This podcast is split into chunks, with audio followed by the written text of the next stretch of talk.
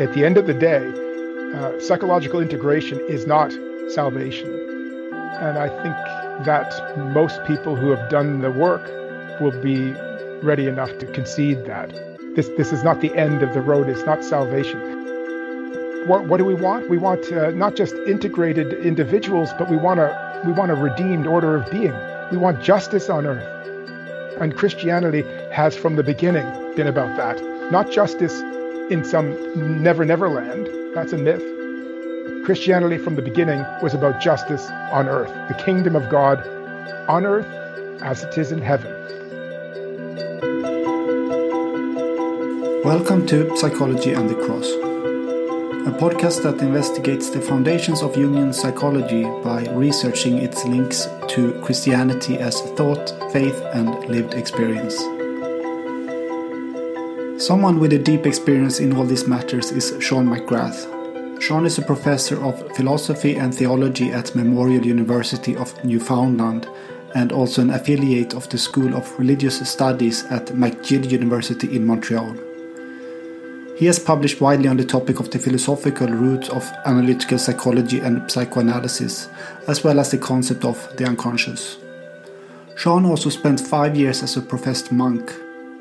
Together with an offshoot group of the Roman Catholic religious order the Carmelites, he lived an off grid life in the woods and mountains of Colorado. His learnings from the time in the monastery, as well as his studies at the Jung Institute, he will tell us a bit more about in the first part of the interview. He will then help correct some important theological misunderstandings of Jung. How to understand evil, a foundational question of Christianity but also for Jungian psychology. How Jungians misunderstood the role of the feminine in Christianity how Christ is at the heart of our Western imagination to be viewed as not as a symbol of the self but of God. And last but not least, how by laying down your life for your community you might find the inner peace that you seek. This is a very rich interview. Please listen carefully. So, when I graduated from my undergraduate degree in philosophy, I was so intent on you know discovering the truth for myself that it seemed to me um, I should not stay in the university because the university was a place for a professional degree and I wasn't trying to make a career out of the search for truth or wisdom. I was looking for the truth to save my life. So I, I had traveled in India and I had uh, I had explored Buddhism and and so on, but I had never really explored my own tradition. And I realized that there was something basically missing there, something basically dishonest. In fact, I discovered somewhat like others that I couldn't really convert to anything Eastern Buddhism or Hinduism without really dealing with my own Roman Catholic upbringing, which I had never really examined. And so I I began visiting Catholic monasteries and learning about contemplative Christianity. And then that led to a vocation, and I spent five years as a professed monk with the with an offshoot group of discalced Carmelites who were living more or less a primitive off-grid life in the woods and in the mountains. They had two houses, one in Colorado, one in Nova Scotia. And how come you, you, you left? The life we were living was a very simple life. Most of my work was manual work. I really only had a couple hours for study every day. I loved the life and I loved and I never turned back. I became a, a, contemplative Christian then, and I have never I have never turned back on that. But I, I felt very called to philosophical and theological work on a on a level that I couldn't do it at the monastery. And so I actually got a year's leave to see if you know I needed to look at a vocation elsewhere. And I went to the University of Toronto, and after a year at the University of Toronto, I discovered that uh, I had to I had to pursue this. I had to pursue academic work in a more serious way. And in many ways, you know, I feel like I had a second childhood there, and that I everything I really know about life I learned in those five years. It seems to me uh, that they were the greatest. Uh, that was the those the greatest years in my upbringing, without a doubt. I didn't only learn about medieval mysticism and contemplative Christianity and how to meditate and so on. I also learned, you know, how to how to harvest wood and how to how to build a house. So there was a lot of practical skill that I learned there, and but most of all, I learned you know what it means to tend to the soul, to care for your soul. So you know why it's important, for example, to have a, a vibrant intellectual life, but also to have you know an outdoor life at the same time, and and and also to leave space in your day for for nothing whatsoever, for just what they used to call holy leisure. Um, it's if without that kind of attention to your life, religion just remains a theoretical project, and that was uh, that was something that I, I would never have known had I not experienced it.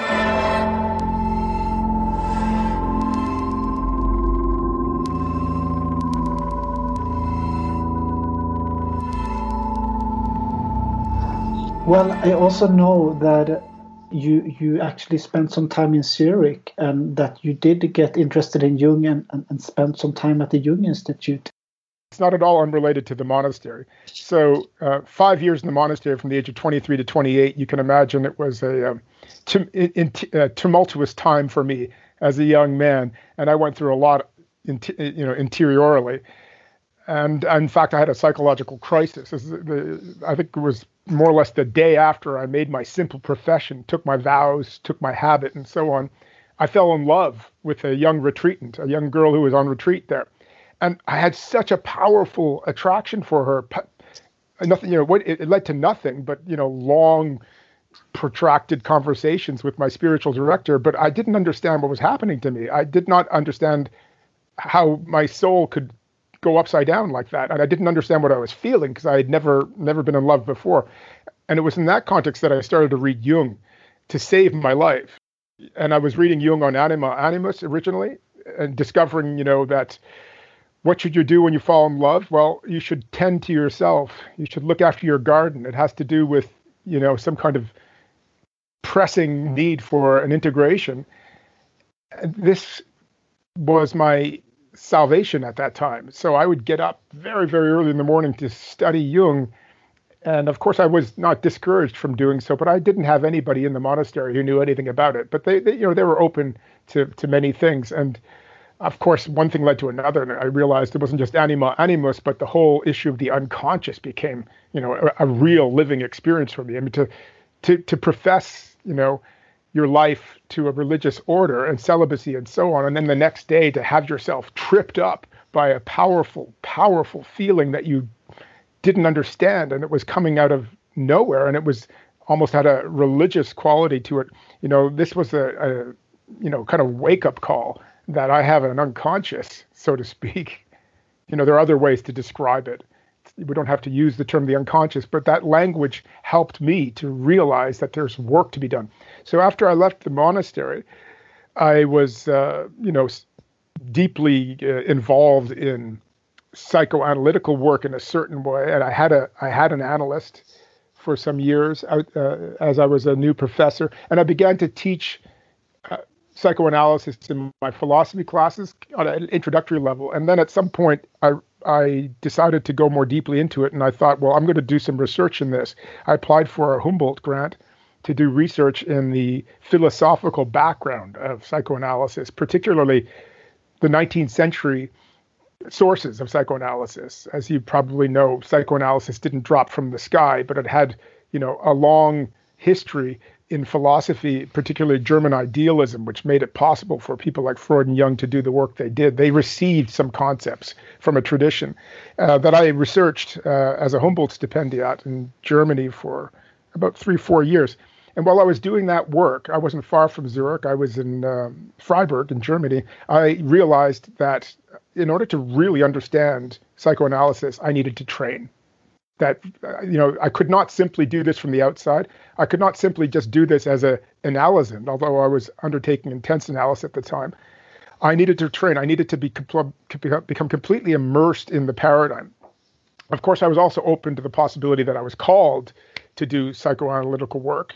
Uh, but that the primary motivation, or at least the the decisive idea there, was that in order to do my research, I need to train to become an analyst, even if I don't become an analyst. And that's how I ended up at the C.G. Jung Institute in Zurich, and that's how we uh, met. But, but just shortly, I mean, how was that experience? Well, it was, um, you know, it was wonderful and and in many ways, you know, in terms of a returning to a community life such as I had in the monastery. It was it was it was intense, as you know. The uh, C.G. Jung Institute, the, those intensive programs, a real tight community develops around the training candidates, and that was wonderful. It was wonderful to be with a community of people who took the soul seriously because that was something that I was missing in the university and that I continue to miss in the university. Uh, you know, the soulless nature of the study of philosophy, for example, something that I, I, I, continually wrestle with and I don't have a solution for. So, in a psychoanalytical community, the soul is on the agenda and your soul is on the agenda. And this idea of having to work on yourself as you train and as you study, this was something that was just so natural to me. I think Jung was spot on when he when he said that there was an analogy between psychoanalysis and medieval religious life, for example, or ancient philosophy, such as, let's say, the Epicureans or the Stoics would have practiced. That is, you know, a study that was also a way of life. And this is something that I think is not widely recognized, that this still continues in psychoanalytical schools. So that part of it was really wonderful.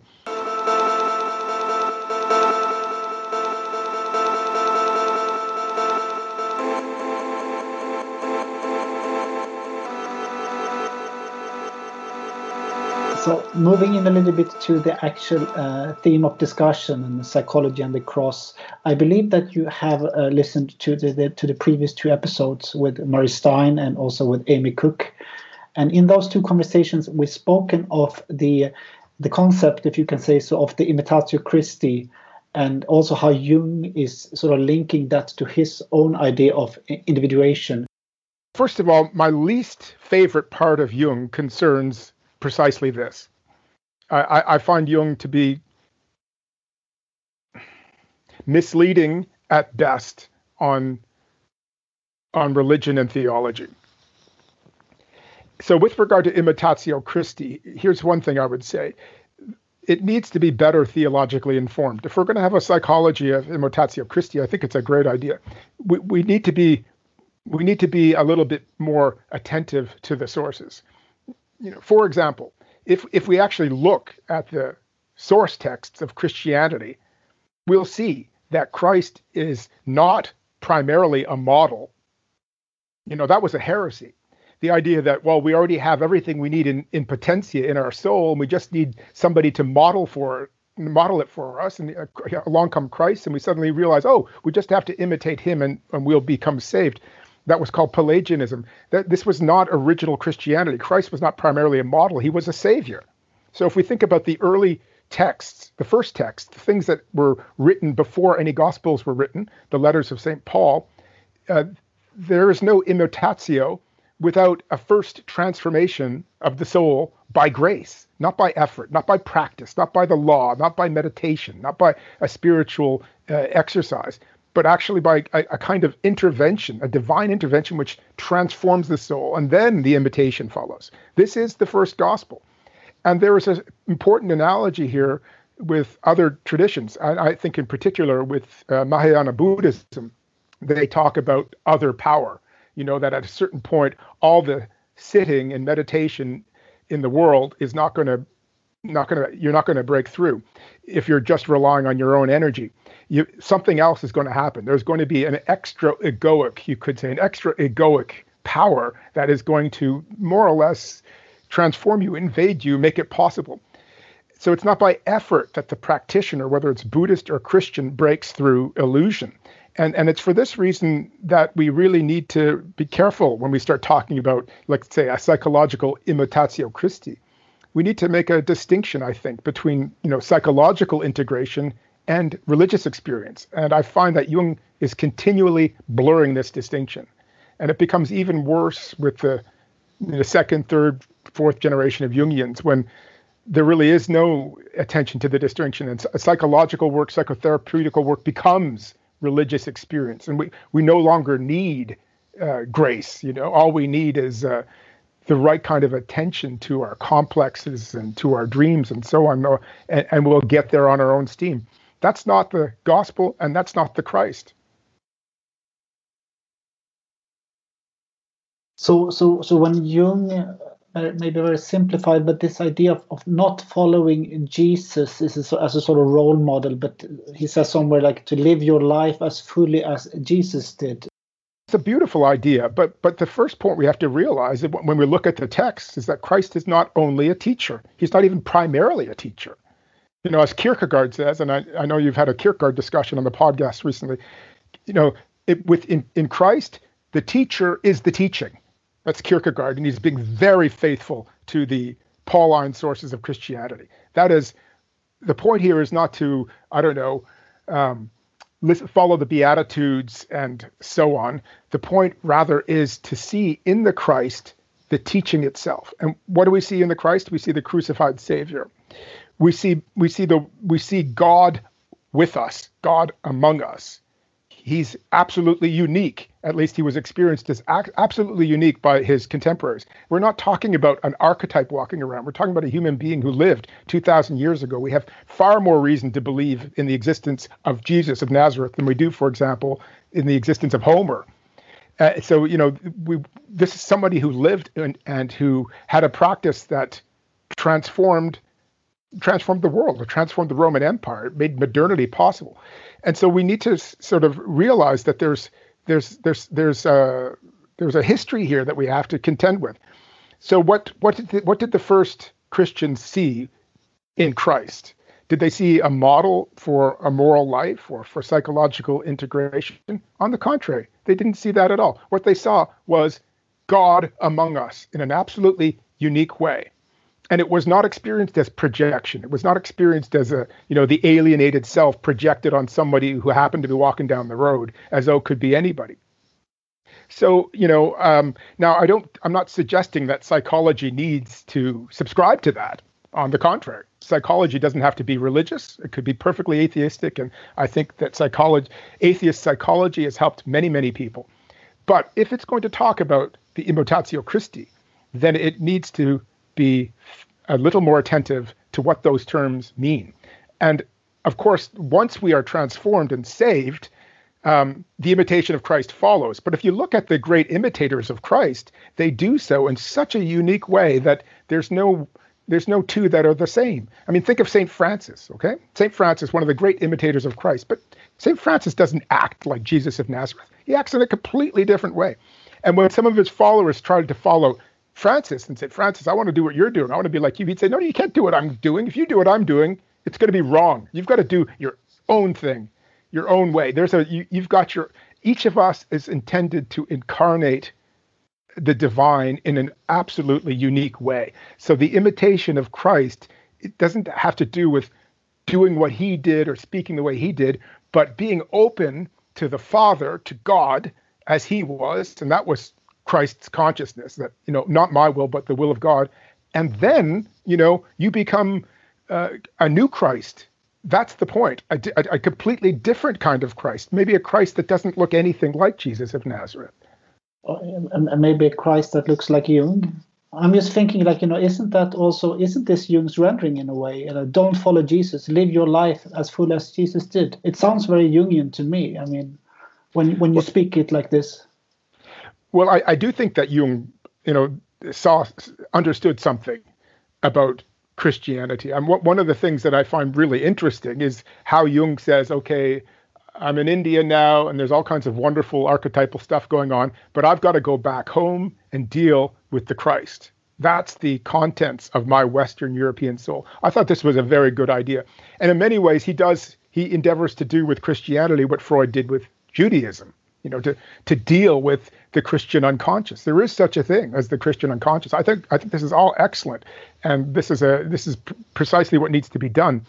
But what happens, and this is related to perhaps other things we might talk about with regard to psychology and its limits, is that there there is a kind of there's a kind of usurping of the theological by Jung the theologian no longer has anything really to say about this. It all becomes psychology. And, and this is when things go a little funny. Uh, psychology that has no outside, let's say uh, theology is outside of psychology in some respects, or even philosophy or metaphysics. Uh, psychology that has no outside, and this is precisely with the psychology of Giegerich, is psychological idealism. It is an absolute psychology. And I think, properly speaking, it's an atheist psychology because if there's nothing outside, then there's certainly no transcendent God. Uh, so, uh, so, at some point in the many writings that, uh, of Jung on Christianity, this kind of this kind of move happens, whereby the Christ of theology and the Christ of history becomes insignificant and all we're talking about is the Christ of the unconscious or the Christ of the European unconscious underneath which underneath which there is a collective and so on in the self. So I mean I think that Jung is uh, a fabulous guide on individuation, the integration of the internal diversity of the self. He's a great representative of the psychology of productive dissociation, which is the psychology of the 19th century, romantic psychology he, in many ways he's a conservative because Freud comes along and he tries to he's try, he tries to you know rid psychology of its of its philosophical theological romantic heritage. And Jung says you can't do that you know.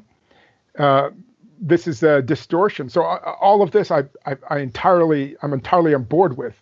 But when we go back to the 19th century sources of of psychology or psychoanalysis we look at some of Jung's 19th century predecessors, will find a much more nuanced understanding of the limits of psychology, the limits of psychology, and that which transcends psychology, and the transcendent as understood no longer merely as the unconscious, but perhaps as this is Nicholas Berdyaev as the superconscious, the superconscious, not just something underneath us, but something above us, something that cannot be contained by our psychology. And it's only really with those kinds of categorical statements in place that we can properly make sense, let's say, of what Paul is describing when he speaks about Christ as the image of the invisible God.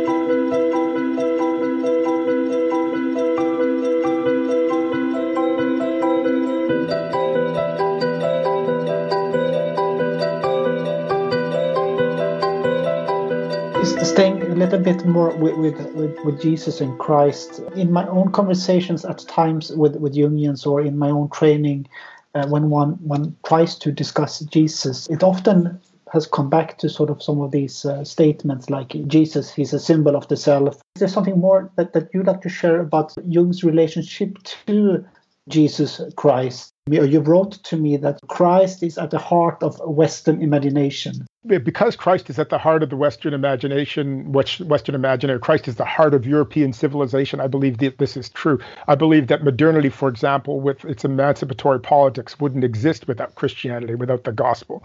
That the secularization of the gospel is what produced the best aspects of our modern culture, and I might add some of the worst aspects. So there's there's no way of there's no way of understanding, let's say, Europe and its consequences without understanding Christianity. And I think Jung understood this very well.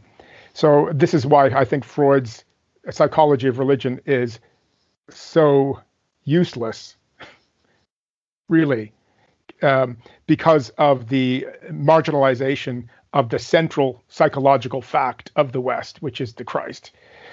Uh, now, that said, so I have no difficulty with the psychology of the self. I think the emphasis on the self is extremely important. Otherwise, when we have no when we have no um, psychological center point, when there is no unconscious unity driving the development of the psyche, we'll we, we'll we'll just end up with a plurality, which is just a carnival. I think this is what happens in Hillman, for example, I, I, and I think Hillman is is is actually de-Christianizing the Jungian model.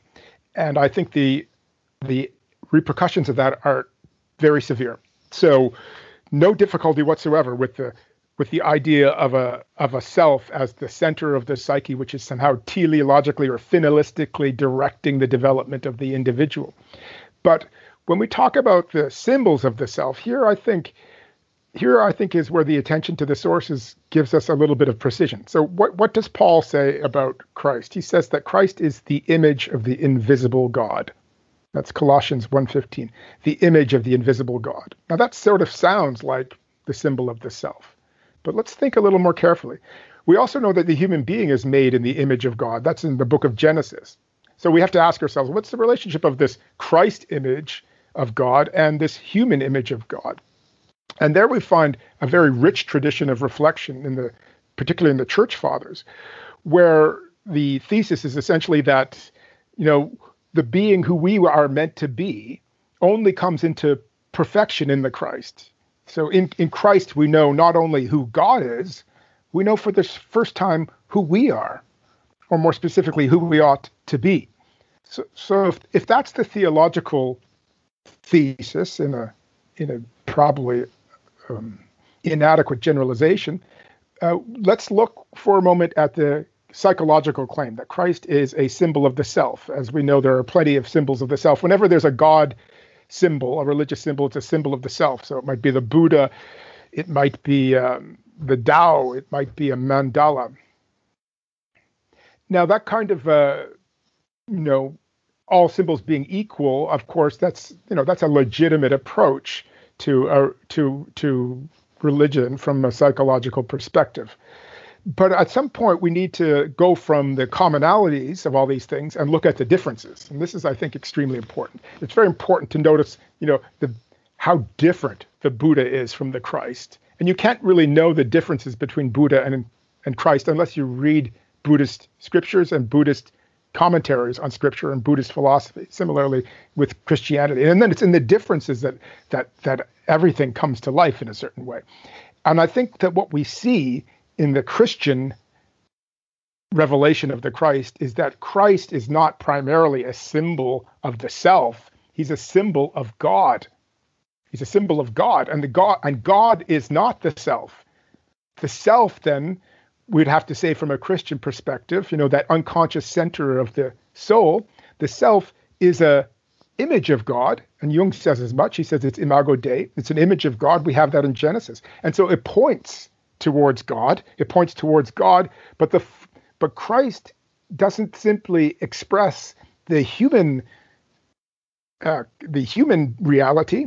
He does that, of course, but he also expresses the divine reality. We get both. This was a big debate in Christ, Christology in the fifth century. You know, fully human, fully divine. So you can't tear one from from the other, and you can't confuse both. You can't say to be fully human is simply to be fully divine. That's not true.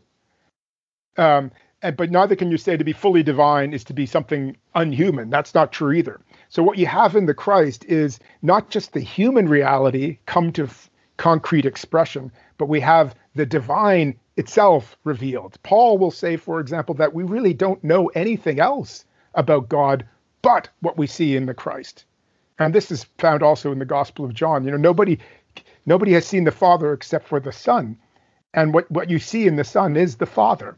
This is a radical, radical claim that the that the Christ becomes a kind of um, uh, the only concrete focal point for the religious aspirations of the human community, longing for God, longing for knowledge of God, looking in the Torah, looking in wherever uh, in mystery religions. And only here, this is the scripture, this is the Christian account, of course, only here do we see who God is. So Christ is primarily a symbol of God. That's that's I think crucial. That's the crucial point. And and if he is a symbol of the self in some kind of general religious science kind of sense, you know, like Buddha, whatever. Uh, it's in this very specific difference uh, that we truly understand who the Christ is. For, you would never say that about the Buddha, for example. The Buddha is not a symbol of God. Buddha said there is no God. Buddhism is is is if it's not atheistic, it's it's a monotheistic, right? So there's a striking difference there I would say that the Buddha has far more um, credentials for being understood as a symbol of the self in the Jungian sense than the Christ does. And, and, and do you have anything to say about how you understand Jung viewing this God man or viewing Jesus, or do you feel like he, he looked at him enough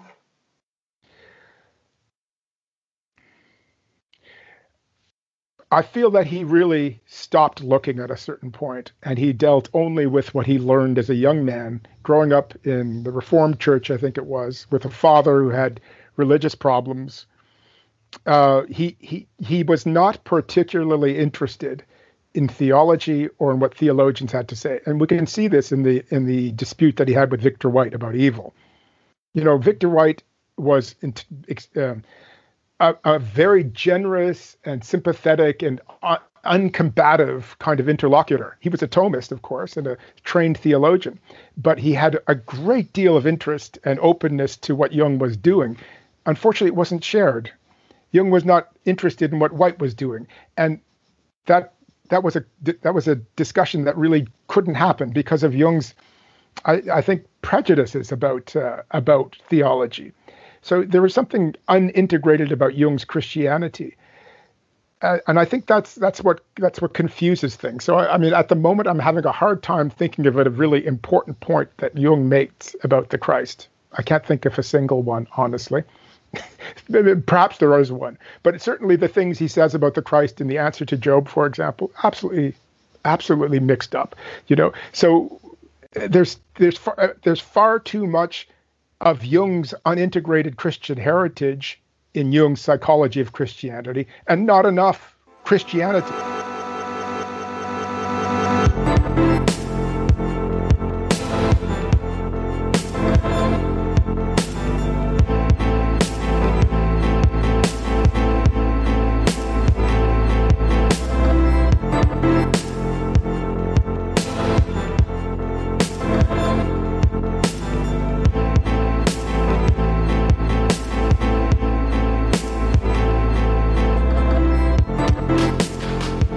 Spoke of, uh, of the, the, conversation he had with Victor White and, and, and the question of evil. In, in our previous conversation, you mentioned to me that you see that somehow Jung is misunderstanding evil. You also say that there's no place for it in God. Could you maybe help us to sort of understand Jung's view on evil and your critique on that? So it's not entirely true to say that there is no place for evil in God. It all depends on what you mean by God, of course, right? So there are different notions of divinity. I'm not saying there's only one. Now, I'm a Christian theologian. I speak as a Christian theologian, and my sources are, as I said, you know, people like Paul, Maximus the Confessor, Thomas Aquinas. Uh, so, so that I, I, I realize there are different ways of looking at these things. So I just offer what I know, uh, or what, or what, what has been most illuminating for me on these issues. It seems to me that if you look at the question of evil, and I really salute Jung for making it such a central question. It really is a central question. And I also salute Jung for recognizing that psychologically speaking, it's absolutely crucial for the analysand or the in, the individuating soul to reckon with the reality of evil is. And I and I think that we've forgotten that in so much self-help industry. I, I hear far too much, it's all good, and not enough, this is bad, this shouldn't be.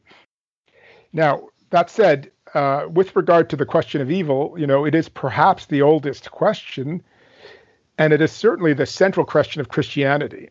I mean, people don't recognize that the problem of evil is not uh, an objection to Christianity. The problem of evil is the presupposition of Christianity think about the central symbol of Christianity. It is the crucified Savior. Or if you don't want Christ as the Savior, call him the best man who ever lived. The crucified, the best man who ever lived, crucified and rejected by the community. What could be more evil?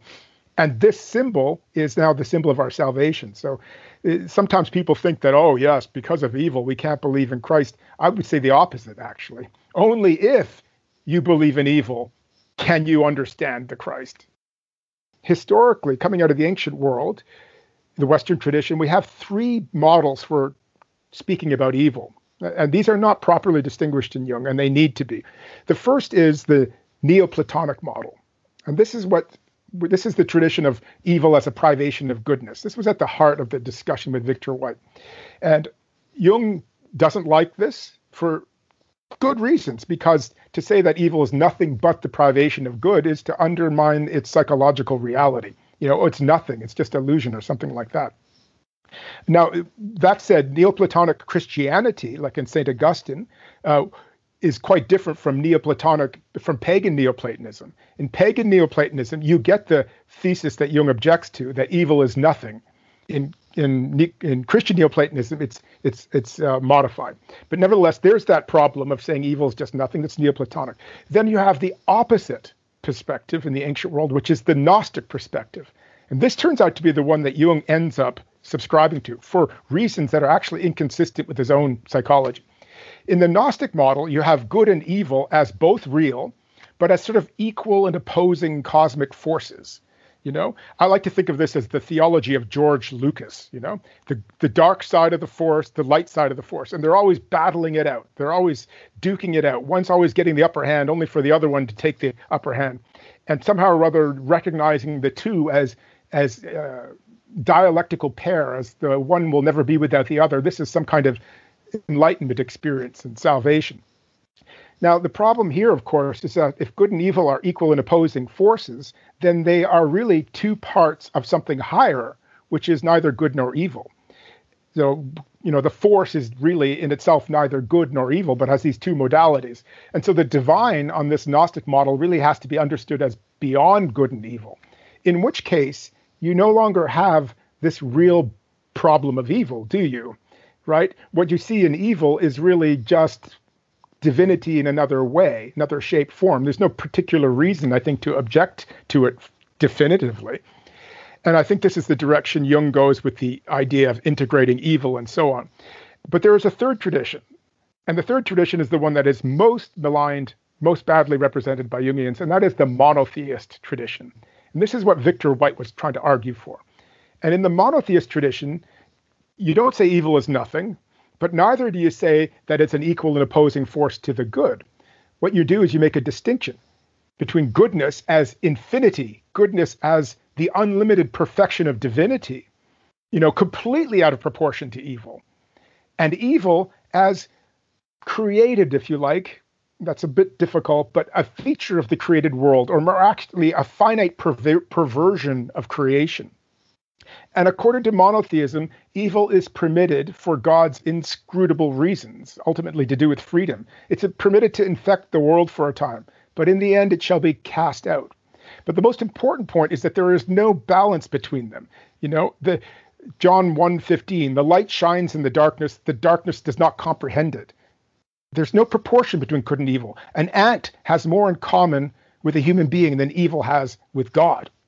So there's no you know dark side of God in the sense of like a an evil twin to to, to the Trinity or something. The devil is not God's uh, other personality or something that the Christians have repressed. On the contrary, uh, there is if if there is such a thing as evil, which I fully believe there is, and so does Jung, uh, then it has something to do with us and the created world. Now, what, what, with regard to the Jungian Gnostic thing, about integrating the dark side, um, I don't think that Jungians are accurately describing their own psychology here, because plainly they're not talking about you know committing crimes or abusing others, and that's what I mean by evil. What I mean by evil, and what the tradition means by evil, is using somebody as a means.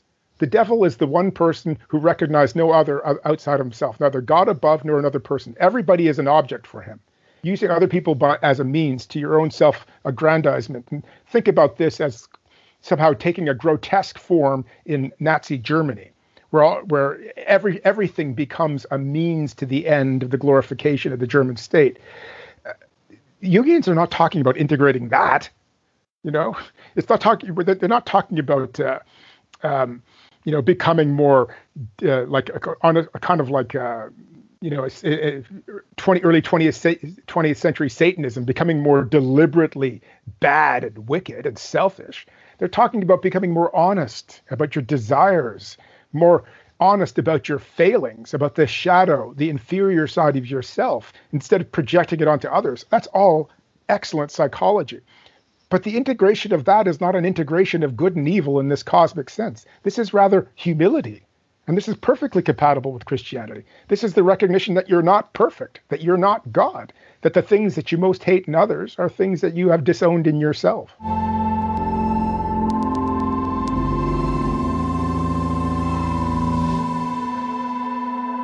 To make it a little more simple, so what Jung has done is he's he's objected to the thesis that evil is nothing, which comes out of Neoplatonic Platonism. It's also a feature, I think, of of uh, some Oriental systems, for example, Taoism. Jung is not on board there. There's a psychological reality of evil. This immediately puts him on the terrain of, let's say, monotheism and or Gnosticism, perhaps.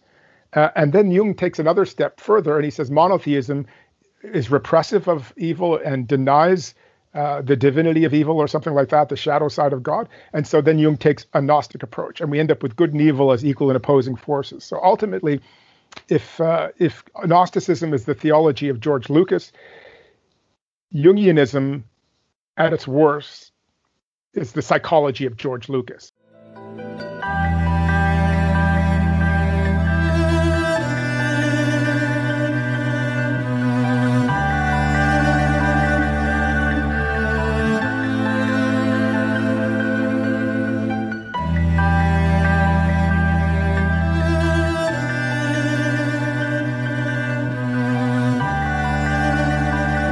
We continue on, on looking at what you view as maybe some misunderstandings of Jung or maybe followers of Jung, there's also this uh, the idea of the fourth element or the feminine element missing within Christianity or the sort of embodiment of the feminine as a part of your individuation.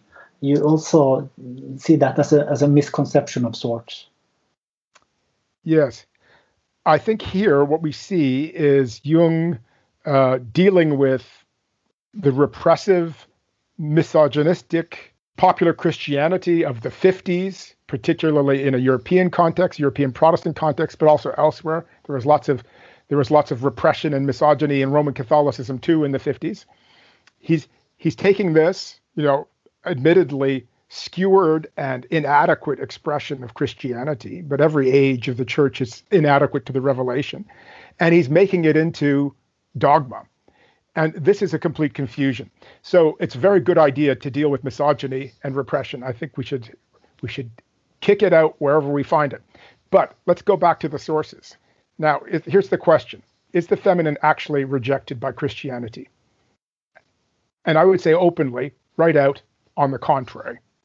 On the contrary, Christianity has been, or is perhaps, the central religious force that has led to the emancipation of women. I would go so far as to say without Christianity, there would have been no emancipation of the feminine. That the recognition of the equality and the difference of the feminine is central to the New Testament. We know, for example, that Jesus admitted among his followers women. This was extremely countercultural at his time. Some of them perhaps were deaconesses in the church. You know, they were involved in roles of leadership. We know that Paul, for example, who is often given a hard time for saying women should wear, you know, headdresses in church and so on, that he believes that ultimately men and women are equal, that there is no man, there is no woman, there is no freedom, free person, there's no slave, but we're all one in Christ.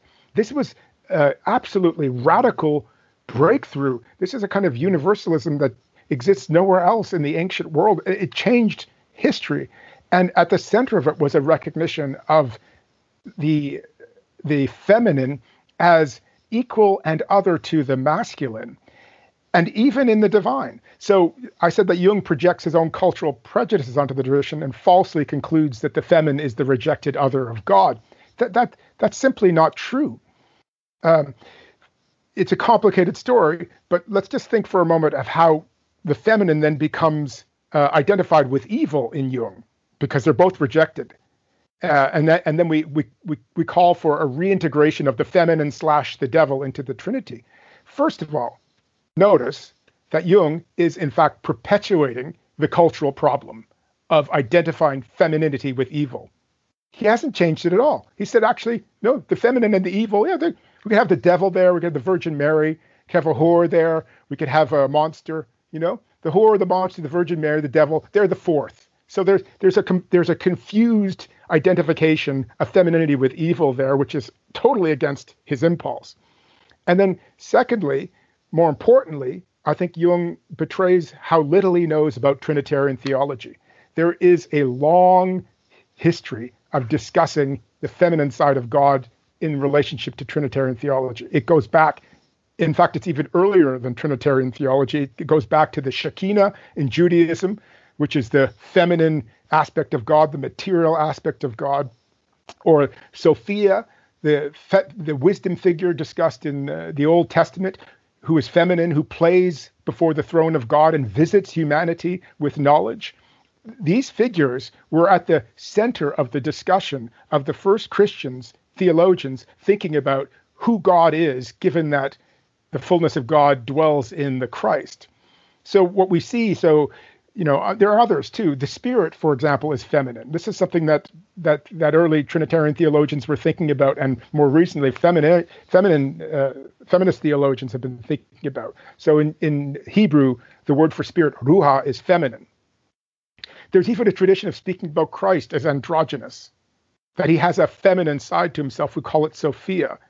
In any case, there's everywhere a recognition that, let's say, archetypal masculinity, archetypal femininity have equal place in divinity. There, there's an active and there's a passive element to the divine. There's a receptive and there's a more initi- initiating aspect to divinity.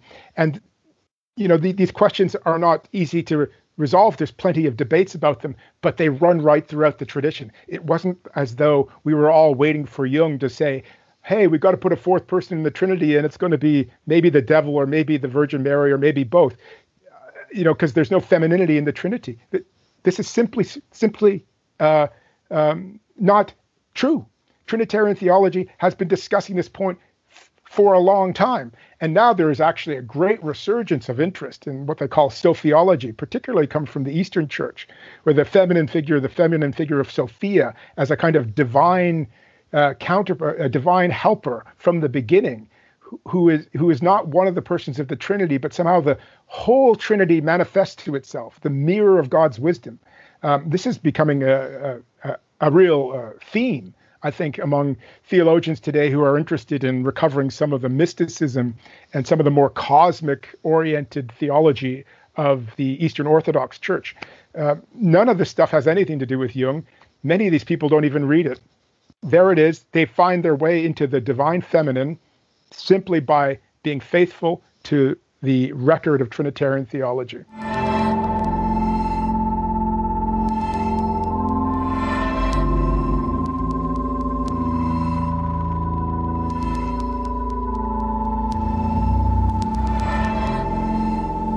I, I want to, to, to, sort of end with the question that I also spoke uh, with Amy about, about when we spoke of Kierkegaard. And we, we discussed this, you know, if, Jung's psychology can be seen or viewed as a continuation of, of, of Christianity on some level, you know, or if it's a break sometimes he, he feels he's coming out as a, almost as a reformer of Christianity, you know, the old wine into new bottles, and I'm just wondering how you view that. You know, is, is analytical psychology sort of a continuation, or is it does it surpass?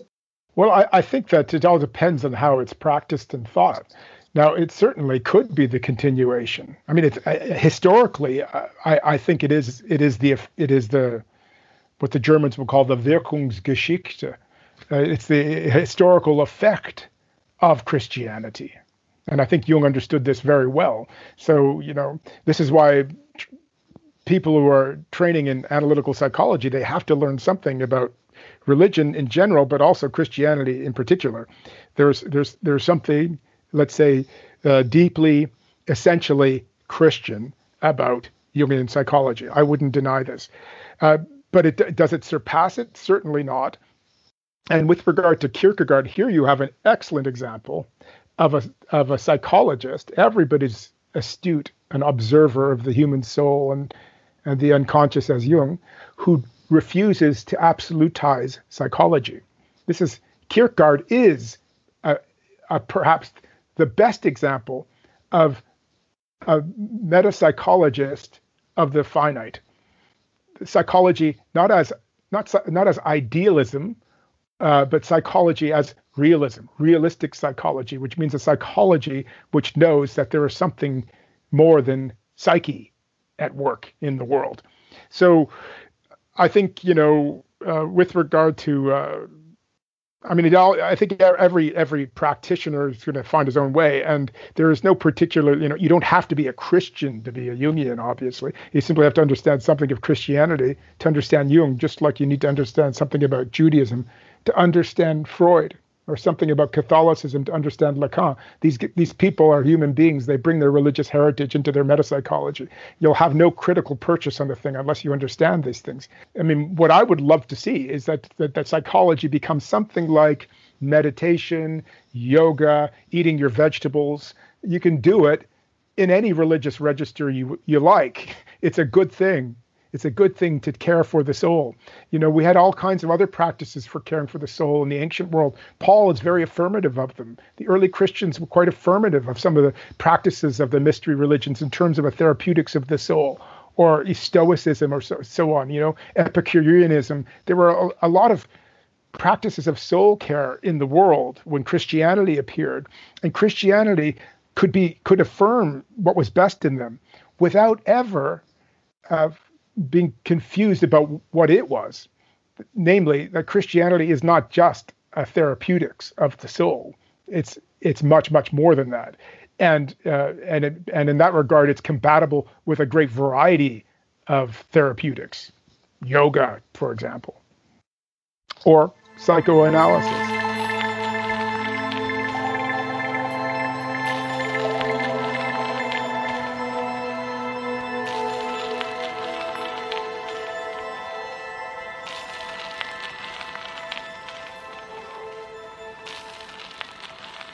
What could Christ or, or Christianity bring to the world of analytical psychology today then? I mean is it is it possible to even think like that that there is something that jungians really need to look at here you know? Well i mean i'm tempted to say what christianity or christ let's speak about christ because christianity is much more amorphous and pluralistic and problematic than than the christ uh, what does Christ bring psychology? I think Christ brings salvation. I don't, I don't think psychology does. And on the other hand, you know, beware theologians and would be mystics who have not done their psychological work because they have done a lot of damage to a lot of people. So uh, it's not a one way street, you know. Uh, religion absolutely needs, uh, modern religion needs psychotherapy it might be the case, as Jung himself said, that medieval religion didn't need it. It had its own methods of dealing with the confusions of the soul and the neuroses that rise in the in the life of an ordinary person. But modern religion needs psychoanalysis and psychotherapy. Uh, but at the at, at, at the end of the day, uh, psychological integration is not salvation. And I think that most people who have done the work will be ready enough to say to, to concede that. This, this is not the end of the road. It's not salvation. That somehow or other we want more. And I mean, for example, we want more for the world too. We want justice on earth. You know, the world is, I think, far more dangerous now than it was when Jung was writing. Um, you know, we have we have tyrants who are now um, impervious to democratic critique. They just ignore mass protests and violate human rights as they wish um, it's not at all clear that uh, you know goodness prevails in history. So you know what, what do we want? We want uh, not just integrated individuals, but we want a we want a redeemed order of being. We want justice on earth. And Christianity has from the beginning been about that. Not justice in some never never land. That's a myth. Christianity from the beginning was about justice on earth, the kingdom of God on earth as it is in heaven. That was the Lord's Prayer. Almost every scholar believes that at least this much we know he said on earth as it is in heaven. But, but Jung would also say that the, the, the kingdom is to be found within, no? Yes, and there are passages where Christ says something yeah. similar. Um, but I, how, how would understand that? Um, does it mean that uh, Chris, that the kingdom is simply a state of uh, of an inner quiet, such as you might attain through a Buddhistic practice? Um, that's not that's not the biblical Christ. If you look at what Christ did, he didn't say, "Oh, let's all learn a spiritual practice now so that we can find inner quiet." In fact, he has very little to say about prayer just that we should do it and we should do it quietly and by ourselves. But what did he do? He healed people. He healed people. He he criticized power. He turned the logic of the world upside down. You know, there's something hugely extroverted about the Christ, and this is a striking op- striking difference from the Buddha. This is not a, an inward path. Close your eyes and find the center. This is actually an outward path overthrow justice, resist it, where, you know, non-violently, of course, resist it, offer yourself for it, lay down your life for others. So if Christ has a kingdom within to path to teach us, it is a path that proceeds uh, within by going without. In other words, lay down your life for your community, and then you'll find the inner peace that you seek.